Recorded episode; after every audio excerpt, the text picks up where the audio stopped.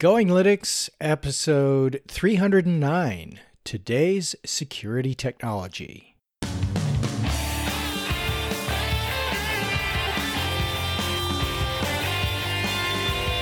Welcome to the Going Linux podcast. I'm your host, Larry Bushey. And I'm your co host, Bill. Whether you are new to Linux, upgrading from Windows to Linux, or just thinking about moving to Linux, this podcast will provide you with valuable information and advice that will help you in going Linux. We hope that you find this and all our episodes helpful in learning about Linux and open source applications and using them to get things done. In today's episode, we'll discuss today's security on Linux. Hey, Bill. Hello, Larry. How are you? Very, very good. How are you doing? Uh, another beautiful day in Southern California. I cannot say so much for the East Coast, so I hope all our friends over on the East Coast are not getting too badly beat up by Hurricane Matthew. Right. And as you can tell, we record our podcast episodes in advance, and hopefully by the time you hear this, Matthew is a. Uh, uh, hurricane that's gone and no longer a threat. But right now, as we're recording this, it is doing some nasty things to the East Coast. So, best wishes to all our friends there. And hopefully, by the time you hear this, you've all made it through without a scratch. Let's hope so. I hear it's a pretty big one. So, Larry, I have gotten AI overload lately. so artificial intelligence is uh, getting you down, is it? No, not getting down. It seems like everybody's racing for AI. We got Amazon Echo, Google Home, IBM Watson, Apple Siri, just to name a few of them. It's like they're everywhere. Is that yeah? Is, is that how we're going now? I think so. The company I work for, Salesforce, I just spent a week in San Francisco, and one of the key things we were talking about is artificial intelligence, and Salesforce calls it Einstein. Oh, really? So yes, I missed one. Yeah, yeah, I think so. Uh, and there are many more out there, that's for sure. So it's it's the way we're going. So now, instead of my dumb alarm clock waking me up, I'm going to have somebody say, Good morning, Bill. Time to get up. And I'm going to slap it against the wall just like I do my alarm clock. Perfect. That's great. What's so good about this morning? You know, I, I'd rather not have somebody tell me, why? You're in a bad mood. Would you like me to make a schedule a doctor's appointment for you to get your anger aggression issues? I'd be happy if it would just schedule the coffee to come out come out of the machine on time. Turn on the coffee maker. Actually, Google Home apparently is going to have little plugins that you can hook your coffee maker to. So it knows when you get up to turn on the coffee maker, which is not a bad idea. Mm-hmm. But my luck, the, the morning I go stumbling down to get the coffee, I forgot to buy the coffee. it's just hot water. Oops. Oops. Could you yeah, order the coffee and put it in the coffee maker? Yeah, you still need human intelligence to make artificial intelligence work. oh man. So, Larry, I thought would be a today would be a great time to talk about just some basic Linux security issues and kind of compare it against what's out there right now because it changes so fast. Mm-hmm. So, how, how are we going to go about this? What do you think? Well, we've written in some of the articles on our website things like this, and I'm going to read a paragraph. The Linux operating system is more secure and better supported than operating systems pre installed on most home computer hardware today. Linux is backed by many large corporations as well as independent developers and users, many of whom are focused on ensuring and improving the security that's built into the operating system. The built in updater provided by your Linux distribution provides security updates for both its software applications and the operating system. Vulnerabilities are patched more quickly and are delivered automatically and more frequently than the two most popular operating systems. Uh, Linux is designed to make it difficult for viruses, rootkits, and malware to be installed and run without conscious intervention by you, the user. Linux users are not administrators by default. Administrators, that means the root users, on any computer system have permission to do anything they want, including damage to the system, which I've done more than once. To be extra secure, Linux requires you to provide your administrator password to install and run programs as root every single time. So I think that's a good thing. of course, it should have one for mine. Are you sure you want to do this? Yes, an extra, extra, extra confirmation step. We know Bill needs a little extra security. yeah, it's like, okay, Bill, have you drunk your coffee? Are you sure you want to do this? Because it's really going to mess up the system. And I'm going to go, yeah, just go ahead and do it. No, seriously, that's a wonderful step. I, I know sometimes it gets a little tedious, but if you think about it, that's a, that's really a great security feature because you just can't, you know, you have to look at it and say, yeah, do I really want to do that? Sometimes I was like, I don't know if I really want to install that program after all. So yeah. I can see both ways. It's um, they try to make it as convenient as possible, but they also try to balance it with security issues. Yes, exactly. And, you know, one of the things that you need to do as a Linux user is make sure that you're using the repositories or the repos, as they're often abbreviated, whenever you can to get applications and updates and those kinds of things, as opposed to uh, going and finding other sources that aren't as vetted as the repositories are. And, um, you know, different versions of Linux sometimes use the term root instead of superuser. And uh, Bill, the difference between root and superuser is basically that when you run something as a superuser, when you type in sudo, S U D O, for example, you're just temporarily elevating your privileges to the equivalent of a root user. Whereas running as root means you're permanently logged in as a root user until you log out, right?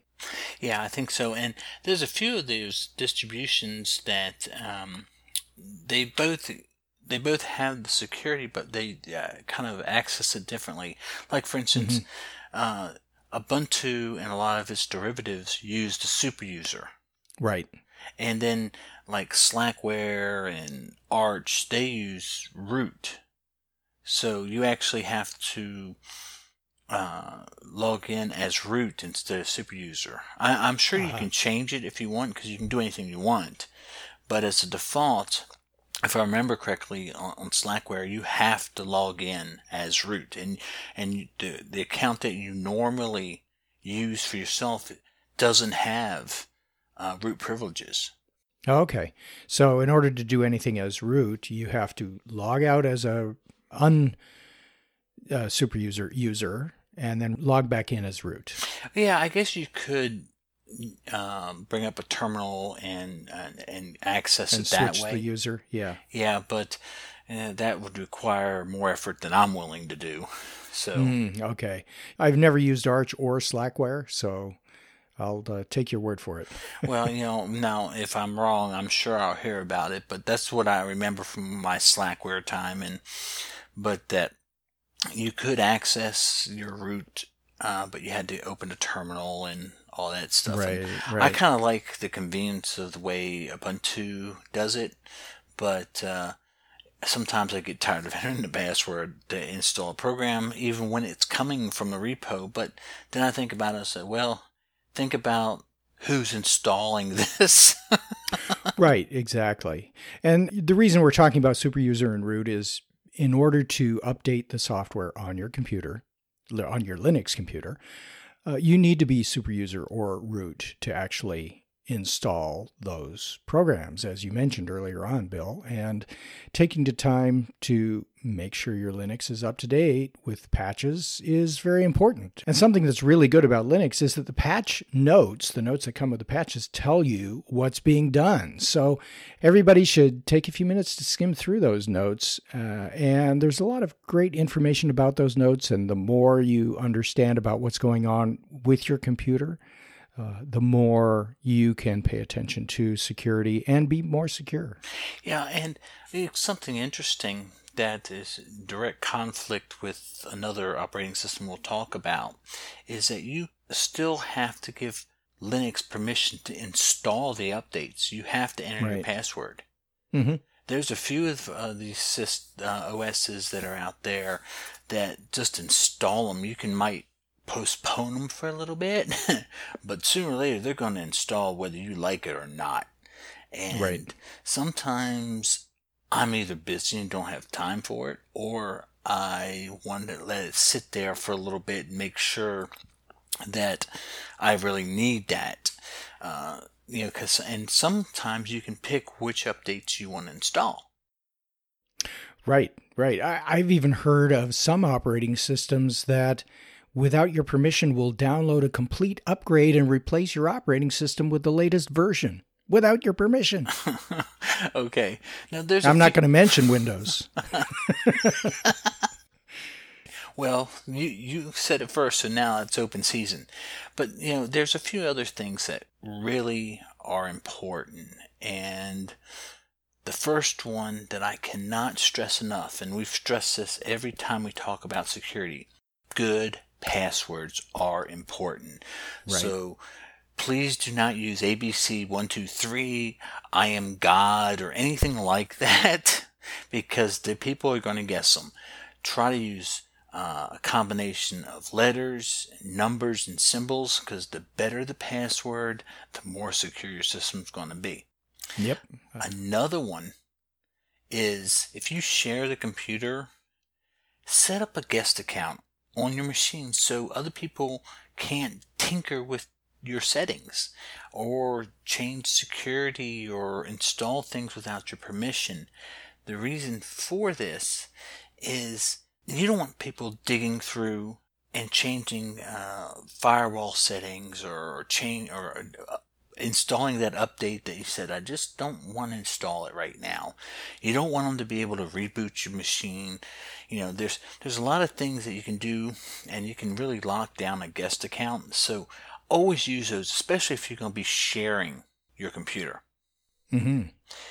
Uh, now, Larry, let's let's talk about how Linux is set up in contrast. Since you said Windows, we'll use that as an example. How is Linux set up to be more secure than, say, Windows? How is, I know, for example, Linux doesn't have uh, DLLs. Uh, it, it, doesn't throw all these dynamic links into a library, and we've all had problems with that at one time or another. Mm-hmm. But other than, you know, architectural uh, differences, what else stands out to you as different? Well, we've talked about some of them, like requiring absolutely every single time to put your password in as super user or as root to install software and uh, even to download from the repositories software, especially updates and things that will change the potentially the security of your system. And uh, some other things bottom line, though, um, is that Linux is designed with security in mind and has been from day one.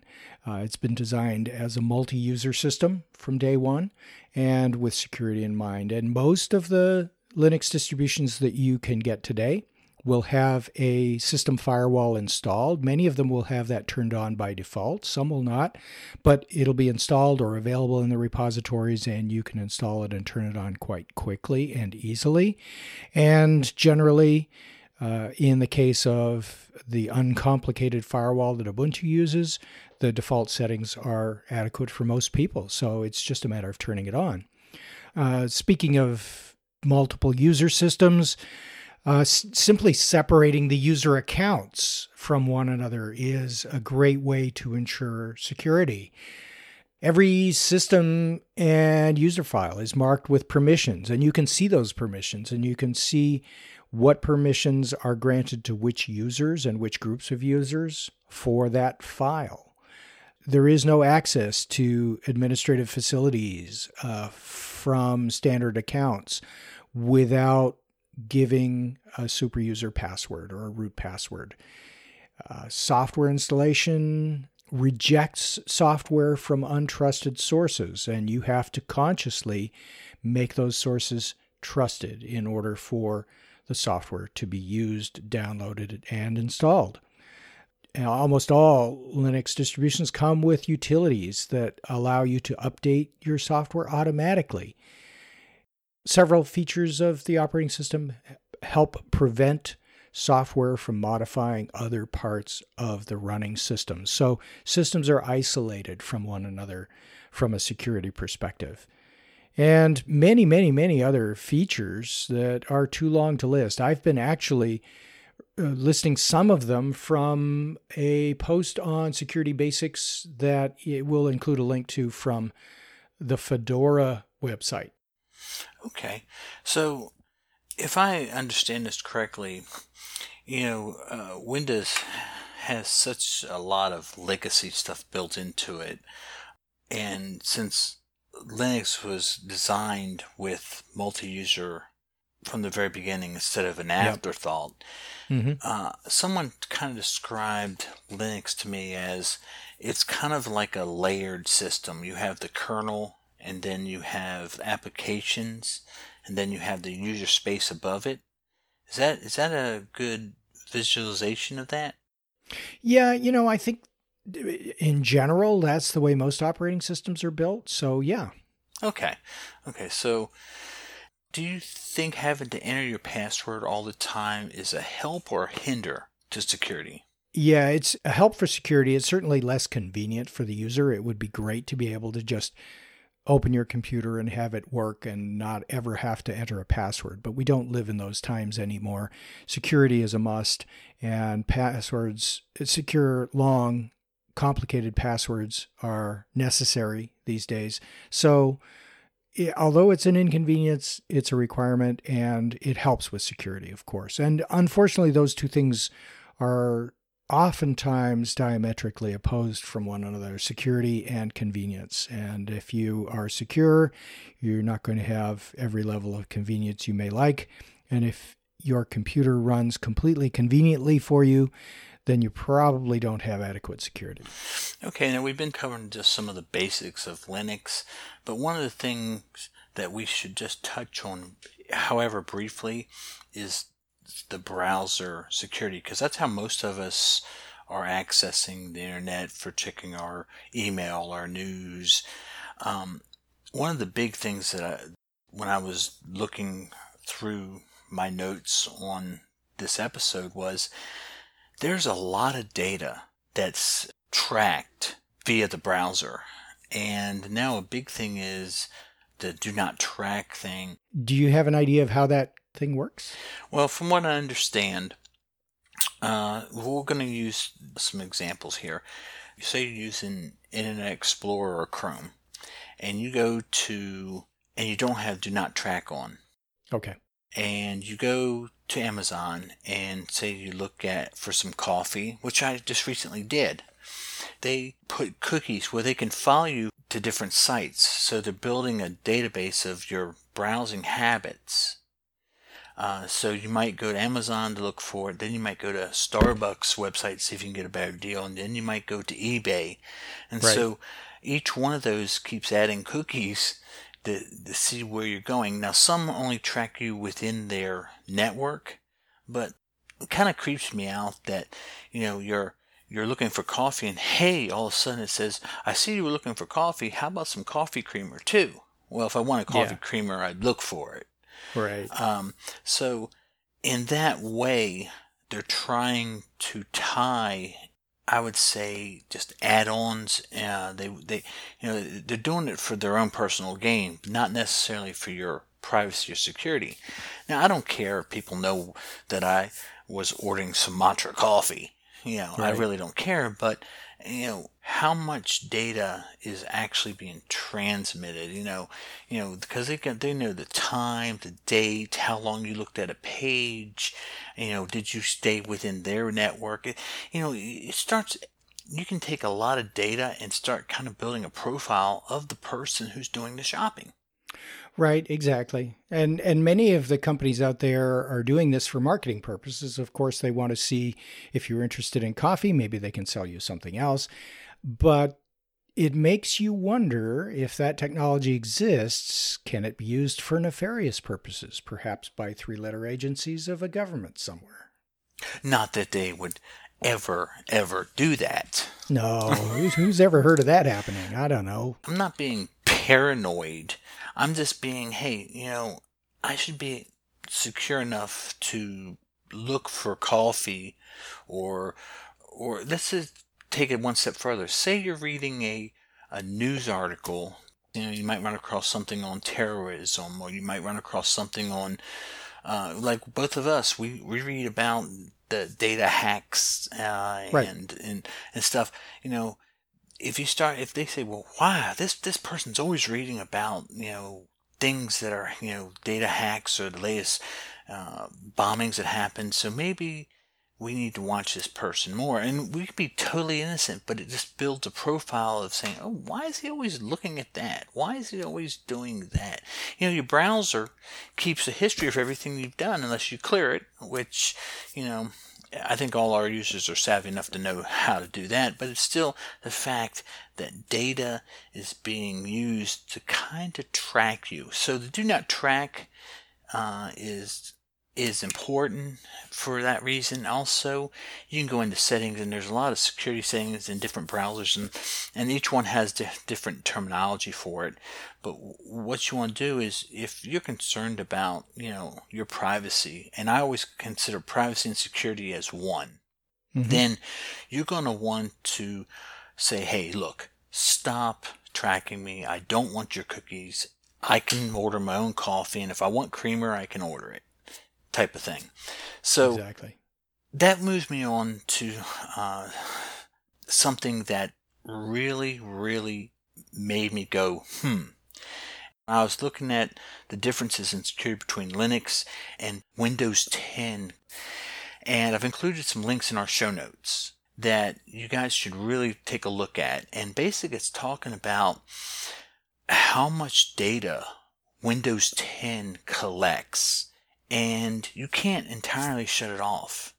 Well, you know that's that's really important because we've been talking about how much information a browser can send back to wherever it's sending it, and that applies to any operating system. But it sounds from what you're saying that Windows takes it a step further. I know in Linux sometimes you'll get a, a request, especially during the installation phase, of do you want to send information back to Canonical or Fedora or whatever distribution you're using and what they're talking about there is information to help the development of the operating system. But sounds like the folks at Microsoft are collecting more information than that. Well, let me just give you an example because I okay. like examples. It tracks how many times you've plugged a USB into your machine, what type of USB it was. It also can tell according to the license agreement, you can only have 12 USB devices plugged into your computer at one time. That's crazy. I've never had more than three. But it's still, it's able to see that you've plugged a USB into your computer. It well, well, let's let's see. Hang on a second. So you may have a USB mouse, a USB keyboard, uh, USB display, joystick. Uh, yeah, joystick. You may have a USB. Um, oh, well, just a USB stick for for you know, storing stuff and maybe a USB external hard drive. How many's that? That's five or six already. Yeah, and then if you got a printer, yeah, I see. Oh yeah, printer, yeah. And does it count the hub? So some people use a USB hub because they have a scanner They have a camera. And does the hub count as one device, or is each device on your five port hub five? You know, is that five or is that one? I don't yeah. know. Well, one of the differences that we got to understand is Linux is pretty much you can do whatever you want within the license agreements. Okay, if you make changes to make it better, you have to share it. Mm-hmm. But Windows, most people are under the conception this is my Windows. And no, it's not. Your license. They're allowing you to use the software. And if you really look, there's the restrictions. You can only have, you know, there's uh, virtualization restrictions. There's restrictions on if you can transfer it. You know, I'll give you an example. If I wanted to transfer uh, this my copy of Linux to Larry, I could say, "Here you go, Larry. Have a nice day," and that's totally okay. Or Larry can give me his, or whatever. But you can't legally do that with Windows. You have to go through jump through hoops. So they're really telling you, yes, you can use the software, we make things easy, but in Windows 10, you have to give us your diagnostic data. Um, you have to uh, agree to these terms and conditions. And most people think, well, it come with my machine, so it's mine. No, if you read the license agreement, it doesn't say that. It says it's licensed. So that's a big difference.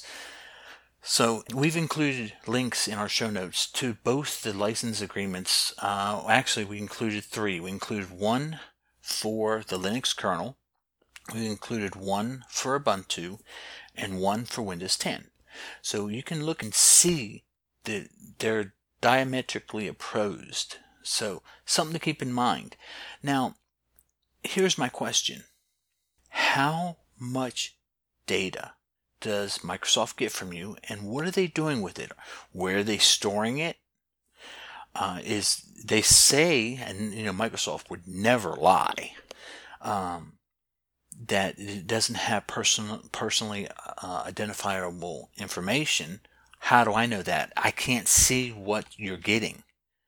It's not transparent. So I don't know what they um, are getting from my machine.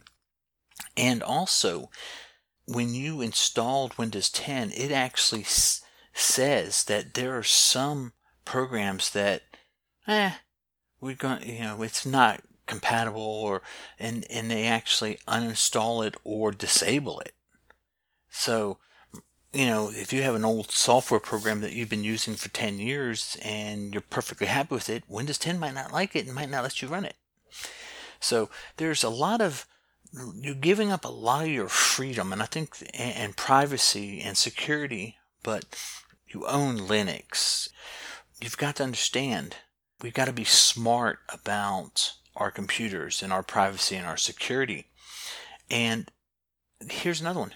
Who is seeing this data? I, I know you might say, well, you sound paranoid, Bill. No, I'm not paranoid. Here's some examples of some legitimate things that you just don't want people to know about letters to your employer, to your family, pictures of your kids, financial records. I mean, we're not even we're not even talking any, any you know anything nefarious. We're just talking just day to day. I mean, I I keep things on my Linux computer like the bills I've paid, outstanding debts, uh, correspondence to for you know, jobs, my resume. That's stuff that I rather not just have anybody have access to it. But I don't know how much is being seen. That kind of wigs me out a little bit.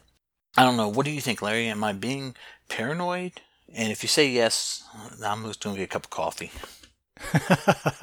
well, you know what? I think it's justified being a little bit paranoid these days. Uh, so I don't know whether you're being paranoid or just cautious. Uh, I think we all need to be super vigilant of what's going on, especially with our electronic devices, not just our computers, but this applies to our telephones. It applies to that Amazon Echo that you may have.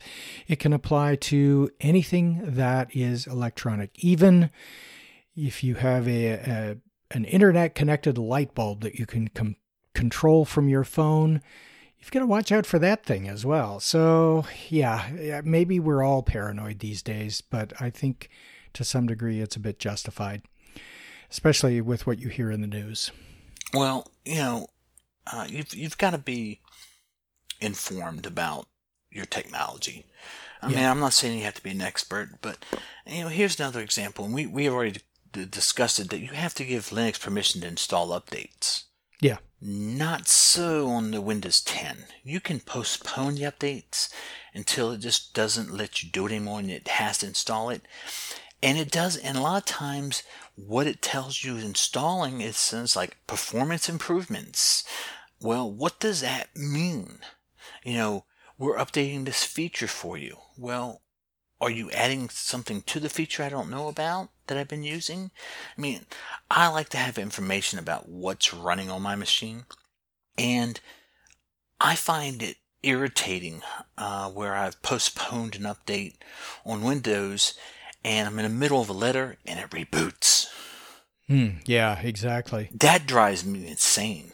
Sounds like I think if I were to run Windows would drive me insane from what I've heard is the fact that when you're given an update or when an update is released, uh, sometimes it's not going to let you not accept an update.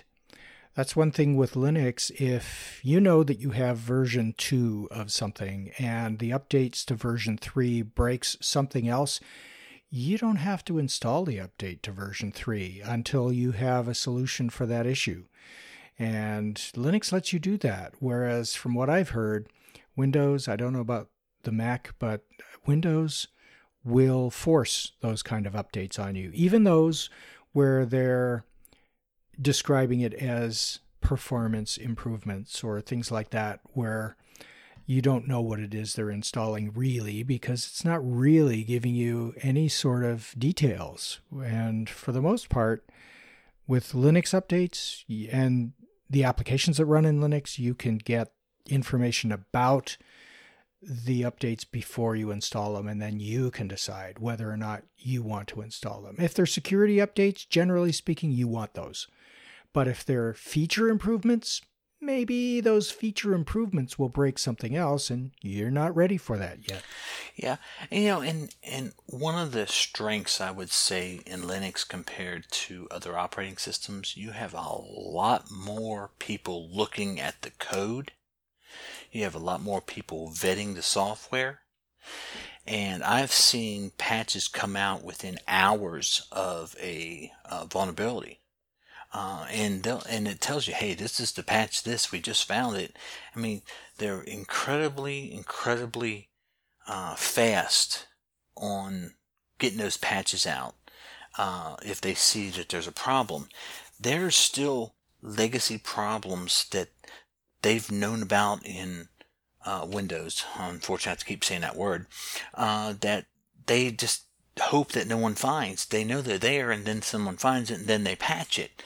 Well, that doesn't make me feel uh, safe, and uh, it shouldn't anybody else. If you know there's a problem, you should patch it, but sometimes they don't patch it because, well, they, they have other concerns or other features they want to do. Well, I say security and privacy should be paramount.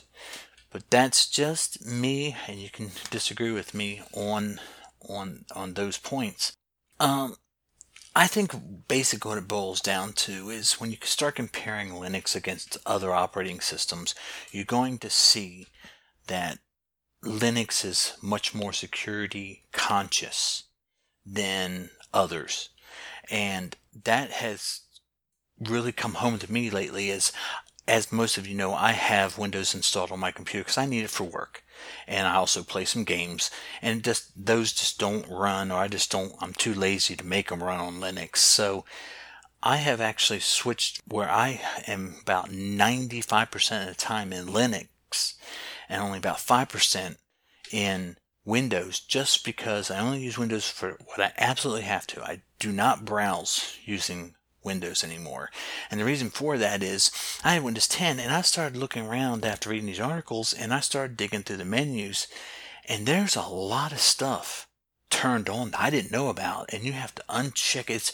They like to opt you in and then you have to opt out. mm-hmm. So right. I prefer to have a choice what I opt in to. I'd rather not have to opt out of all these. I mean, just look.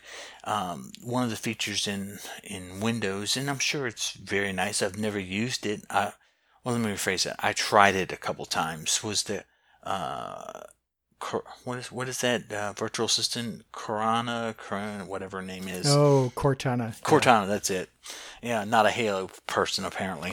um, and uh, Cortana uh, has to connect to the internet and and servers to uh, get information, and that's a lot of data that it's talking and sharing with servers. So when you're using Cortana, it you know it's talking to Microsoft servers because it's their product to get what you want done. Is it retaining the data? You know, one of the things that I always wonder about is what where the servers are located, uh, what's your data retention policies, how are you securing that data, because you can take a lot of data and start making some educated guesses guesses about people and about what they want. Mm-hmm. So, and I'm just, and I'm picking on Microsoft, but Google does it too. And we all use Google services. We use Google services here for going links to, for our show notes. It's, but, you know, you just kind of wonder how the data is secured. And I know some people saying, look, you know, I, I just want convenience. That's fine. Convenience is a great thing. But when you look at convenience, you also got to balance it with security. I think that's what we're kind of saying. And if you right. have using Linux, I think you'll you'll you'll realize that you're much more secure. There's nothing that's going to be 100%. I will say that right up front. Whether you're on OS X, uh, FreeBSD, or Linux, it's only as secure as they can make it at the time, uh, and also. You know, what Larry always likes to say is good computing practices. Yep. Exactly. And you know, when you're when you're talking about collection of data, uh, we talked earlier about the fact that artificial intelligence seems to be not only a buzzword, but the direction that the industry is going in. Yeah. And what makes artificial intelligence work is the data that's out there, that's available. Uh, and if it's marketing, artificial intelligence, they're looking at your buying behavior. If it's artificial intelligence that's helping you to um, use your device with voice activation or provide you voice feedback, it needs access to microphones and speakers and what's going on. In order for it to be able to respond to your voice, it needs to be listening. And it all comes down to do you trust the manufacturer of that device or the vendor of that software? And are you going to trust them that they are acquiring the data that they need only to do the function that they're providing you? And that data that they're collecting, are they keeping it secure? So it all comes down to trust.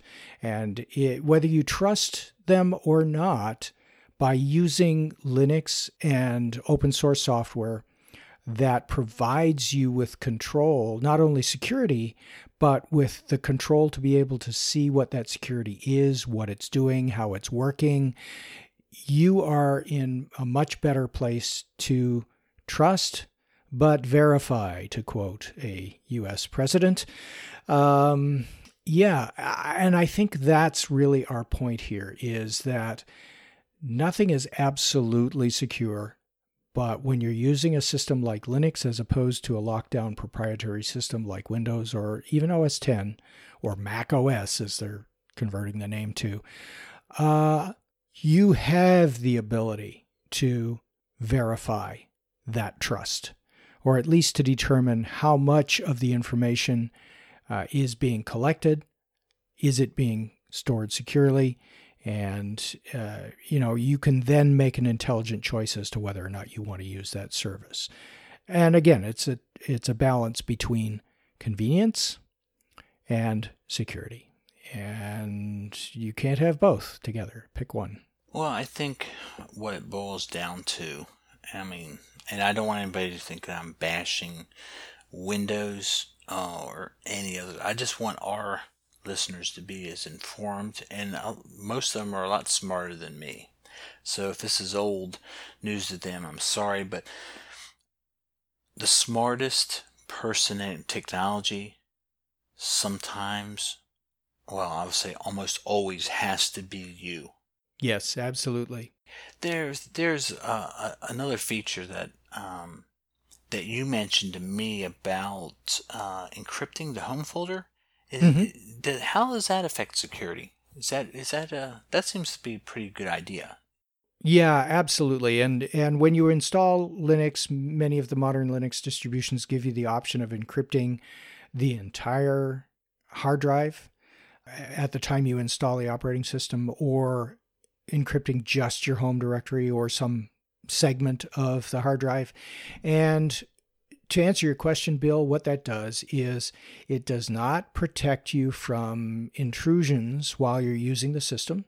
It doesn't protect you from somebody sitting down at your computer uh, figuring out your password or you've left it unlocked and, and they just sit down and using your computer. If if they have access and you've already entered your password to log in, then all bets are off. However, if your computer is off, or even if it's on and you have logged out as your normal everyday user, you've logged out and it's sitting there uh, ready for you to log in, the information on your hard drive or in whatever encrypted partition or folder you've got is inaccessible until you've fed the computer your credentials, your, your username and password.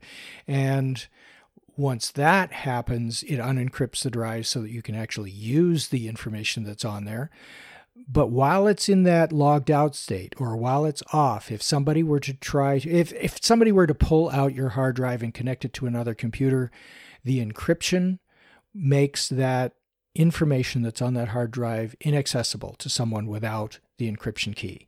And the encryption key is not your password, but something that's generated that you actually provide the encryption software with that key by entering your password. So if you were to take your computer hard drive out and connect it to another computer, you couldn't simply open up a folder, for example, in the file manager and give it your password from the computer you took the hard drive from and expect to open it. It, it doesn't work that way. It's truly a key, an encrypted key that keeps your information safe by ensuring that it's not accessible to somebody who hasn't logged into the system that the hard drive, the encrypted hard drive, is part of. So basically, what you're saying, if a, you know, we've heard of laptops being stolen that had sensitive data, if and so someone steals the laptop, unless they know your password, they can't get access to your sensitive data, and it could be just something as uh, as benign as as company secret, as company uh, mailing lists, you know, uh, sales uh, strategies, uh, financial records. Well, those aren't benign, but you see where I'm going with this. So they, yep. even if they said, well, pull the drive, they still can't get access to it. Uh, well, not easily. I'm sure there's a way. Where there's a will, there's always a way, but you're not going to make it easy for them, is what you're trying to say. Exactly right. And depending on the encryption, the more secure the encryption, the deeper the encryption. Yeah, there's always a way to crack encryption. But if it's going to take you 10,000 years to get there, chances are it's not going to happen. They're just going to wipe the drive. exactly. Okay. So, Larry, what uh, I know that you've been, you've been working on an article. You want to tell us what you're working on? Yeah, absolutely. And and we'll use this as a way to wrap up our show today. So I'm, I haven't completed the article yet. Maybe by the time we publish this episode, it'll be complete. If not, it will be shortly afterwards. But I wanted to finish up here with some specific guidelines, some specific suggestions for our users on security. And this applies because we're talking about today's security. So we're going to talk about some things you can do with today's technology to make your system secure. And I'm going to compare what you need to do in Linux and compare it with some recommendations that a Windows expert has provided. And we'll provide a link to all of these things in the show notes, of course. And first of all, for basic Linux security guides, um, Canonical on their website lists fewer than 30 Linux viruses and worms that are uh, out there today. And one of the antivirus software uh, websites, Sophos, for example, cites this canonical article and says they're a little bit shy on a few. But let's say it's even as many as 50 Linux viruses and worms that are out there. Uh, compare that with about 140,000 viruses for Windows.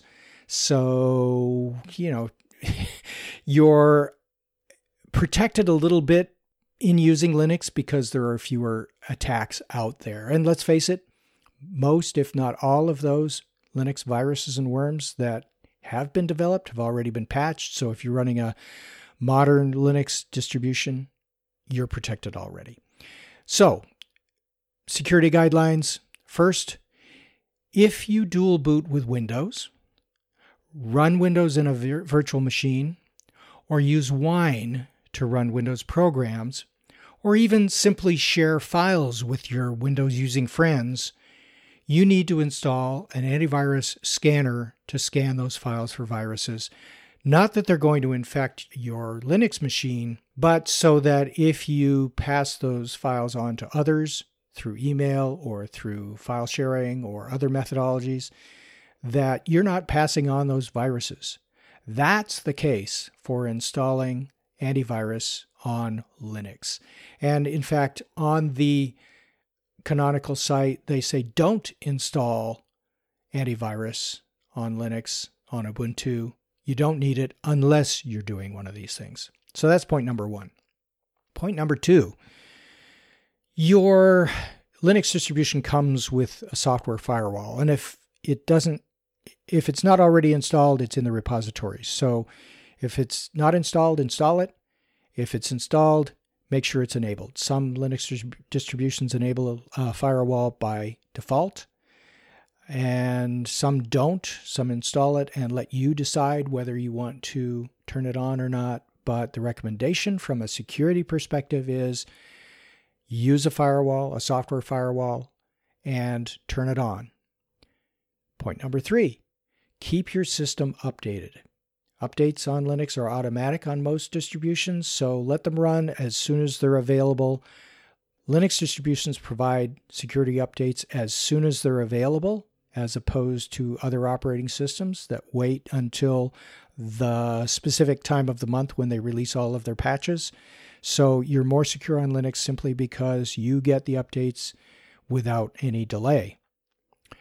Number four, use strong passwords on everything. And use a secure password manager to store those because if they are good passwords, typically they're a little complex and sometimes you wouldn't be able to remember them even if you tried. And since we're recommending that you use a different password for each individual password you need, you're not repeating any passwords, you're going to have sometimes hundreds of passwords that you would need to remember. So use a secure password manager to store them. Number five, make backups regularly. Number six, install only from trusted sources, whether that's a Linux distribution, whether that's open source software, or whether that's proprietary software that you're installing on your Linux machine. Make sure you're installing it from trusted sources. And on Linux, that generally means the repositories or trusted PPAs or trusted websites that perhaps don't provide software into the repositories and require that you download from their website. Make sure you go into the right place. Number seven, use security related plugins for your browser that protect your data, your credentials, and your privacy. We talked about browsers and how much data they collect. You can prevent some of that with the appropriate plugins, whether you're using Chrome or Firefox or something else. There are plugins search through the official sources for plugins for your browser and you'll find them, whether that's VPN or whether that's uh, ad blocking software, use it. And number eight on our list of recommendations for Linux is use common sense. The biggest security threat is generally found between the keyboard and the chair. That means you, the human element, is often the weakest link when it comes to security, whether that's with Linux or whether that's with other operating systems. And if you look through those eight suggestions, they apply to any operating system. Let's face it, you want to install software from trusted sources, you want to enable a firewall, you want to make sure that if you're running Windows programs or receiving files from Windows using people, you scan them for viruses, you want to make backups on a regular basis, and you want to get system updates. So use common sense. That's really what we've been talking about this whole episode. And let me pause here before I go into how this compares with what's recommended for security on Windows. What do you think, Bill? Well, I'm good for the first seven, but I'm in trouble for the eighth. I think we all are. Uh, do the best you can. well, in my case, I'm I'm the Muppet, so I'm going to do stuff. Yeah, common sense. Hey, this is this is install this program. No, seriously, those are pretty much all common sense. I mean, none of them are really rocket science, and uh, but we can't stress it enough that though if you follow those eight uh, suggestions or guidelines, then you're already ahead of the game. Yeah, you're already ahead of what most people do because most people don't do all of those things. Uh, most people don't do most of those things. So if if you're doing anywhere near all of them, you're as as you said, Bill, you're well ahead of the pack. Oh yeah. So yeah, I, but then again, anybody that uses Linux, I think, are uh, probably a little more tech savvy than most, and you can call that a, little bit of an elitist uh, boast. But I've seen some of the discussions in our forums, and from what I can see, uh, um, our users that listen to the podcast are pretty much you know, on top of things. So, yeah, I would agree with that. I don't think you have to be all that tech savvy to follow these these guidelines. And in fact, if you're interested in using Linux as opposed to Windows, your interest indicates that you you have some curiosity and you're at least aware of the fact that you need to be concerned about how your operating system works and how the software that runs on that operating system work. So you're already ahead of the game whether you're tech savvy or not. You are more savvy than the average computer user out there these days. Yeah, so you know, Uh, my to close my comments on this is that your basic guideline is to use common sense and to just you know if you're interested and there's not some people are not going to be interested in learning about how things work and that's okay too.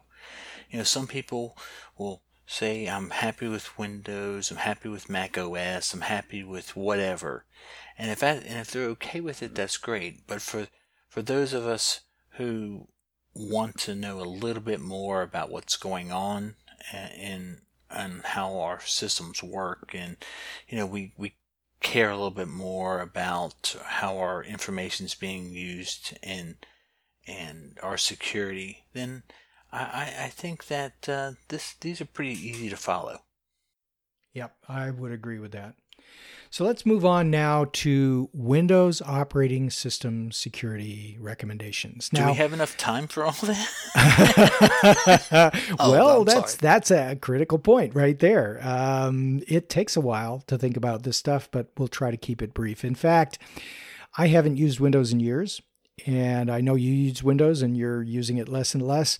So let's not talk about this from our perspective. Let's get the advice of Mike Smith. Mike has provided a, an ultimate Windows security protection guide. He's an independent IT consultant with MHS Consulting, uh, and he's been an IT professional for the past 30 years. Mike hosts a podcast where he often discusses issues that he and his colleagues have had in supporting mostly Windows computers and how those issues have been solved. Mike's podcast is the Mike Tech Show. And in episode 595, which we'll link to in the show notes, he provides this list of recommendations for being secure on Windows from his 30 years of experience. Consider these recommendations as requirements for Windows in addition to the eight recommendations that we've provided for Linux. So, in addition to doing everything that we've said you need to do for Linux, you need these things. Mike recommends this list of programs that you need to run to help prevent malware infections. So, think about that for a second. In addition to the common sense recommendations that we just made, Mike's recommend, recommending that you run these programs on a regular basis. Bitdefender, and there's a free version of Bitdefender. Malwarebytes Anti Malware Premium. Yes, some of these programs you have to pay for. Malwarebytes Anti Exploit. Malwarebytes Anti Ransomware.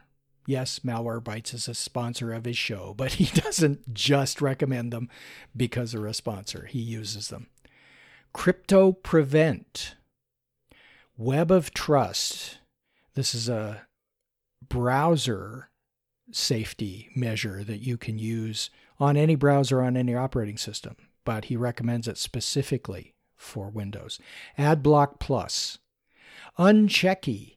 Unchecky is a program that solves that problem that you were mentioning earlier, Bill, where software, when you go to the Adobe site, for example, and you download something, Adobe Flash, it has a bunch of optional programs that it's going to install and they're checked by default. What Unchecky does is it unchecks all of that stuff that is checked by default automatically for you so you don't end up with surprises. Okay, so that's the basic stuff that he says. Now, in addition to all those programs, he recommends that you run these programs every single week as maintenance. So, first one Windows Repair Toolbox. Then JRT, Junkware Removal Tool. Adware Cleaner, AW, ADW Cleaner. Rogue Killer. And CC Cleaner. And if that wasn't enough, he recommends running these two programs monthly Patch My PC and DriverMax.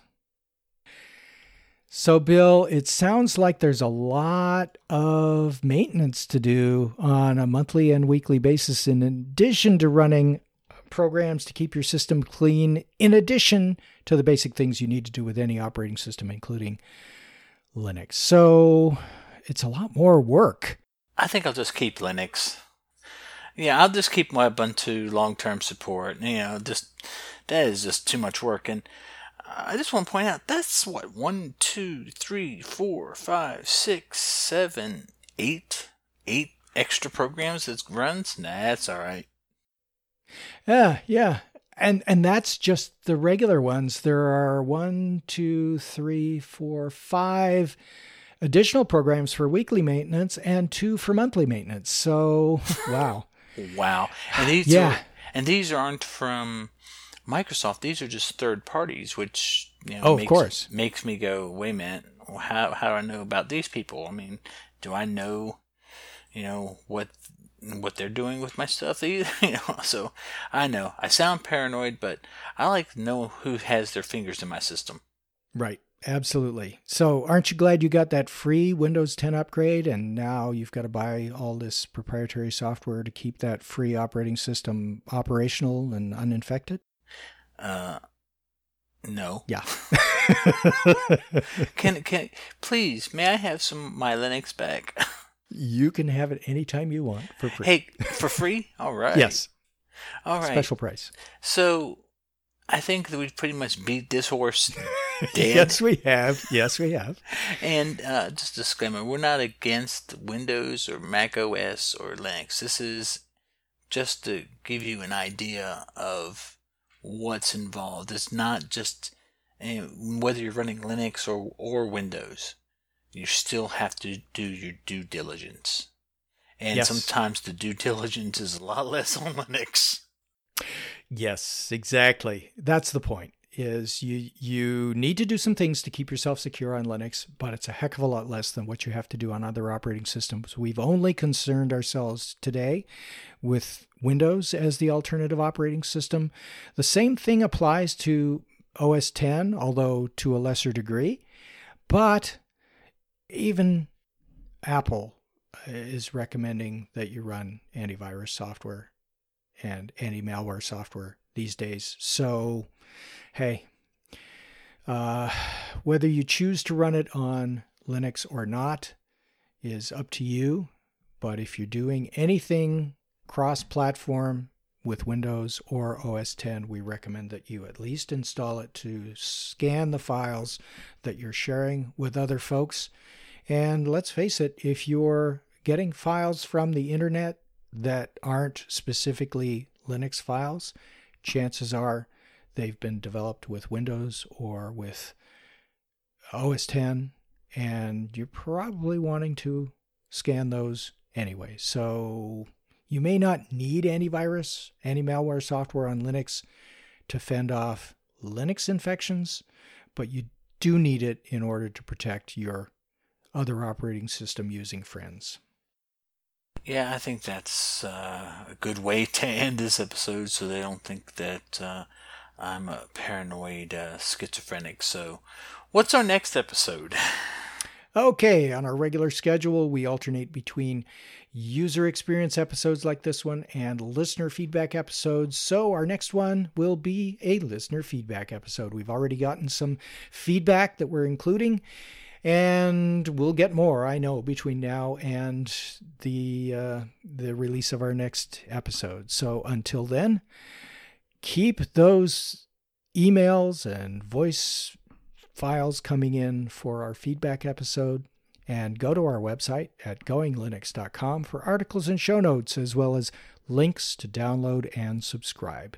We are the website for computer users who just want to use Linux to get things done. And if you like, you can participate directly with our friendly and helpful community members by joining the discussion in our Going Linux Podcast Google Plus community. Until next time, thanks for listening. 73.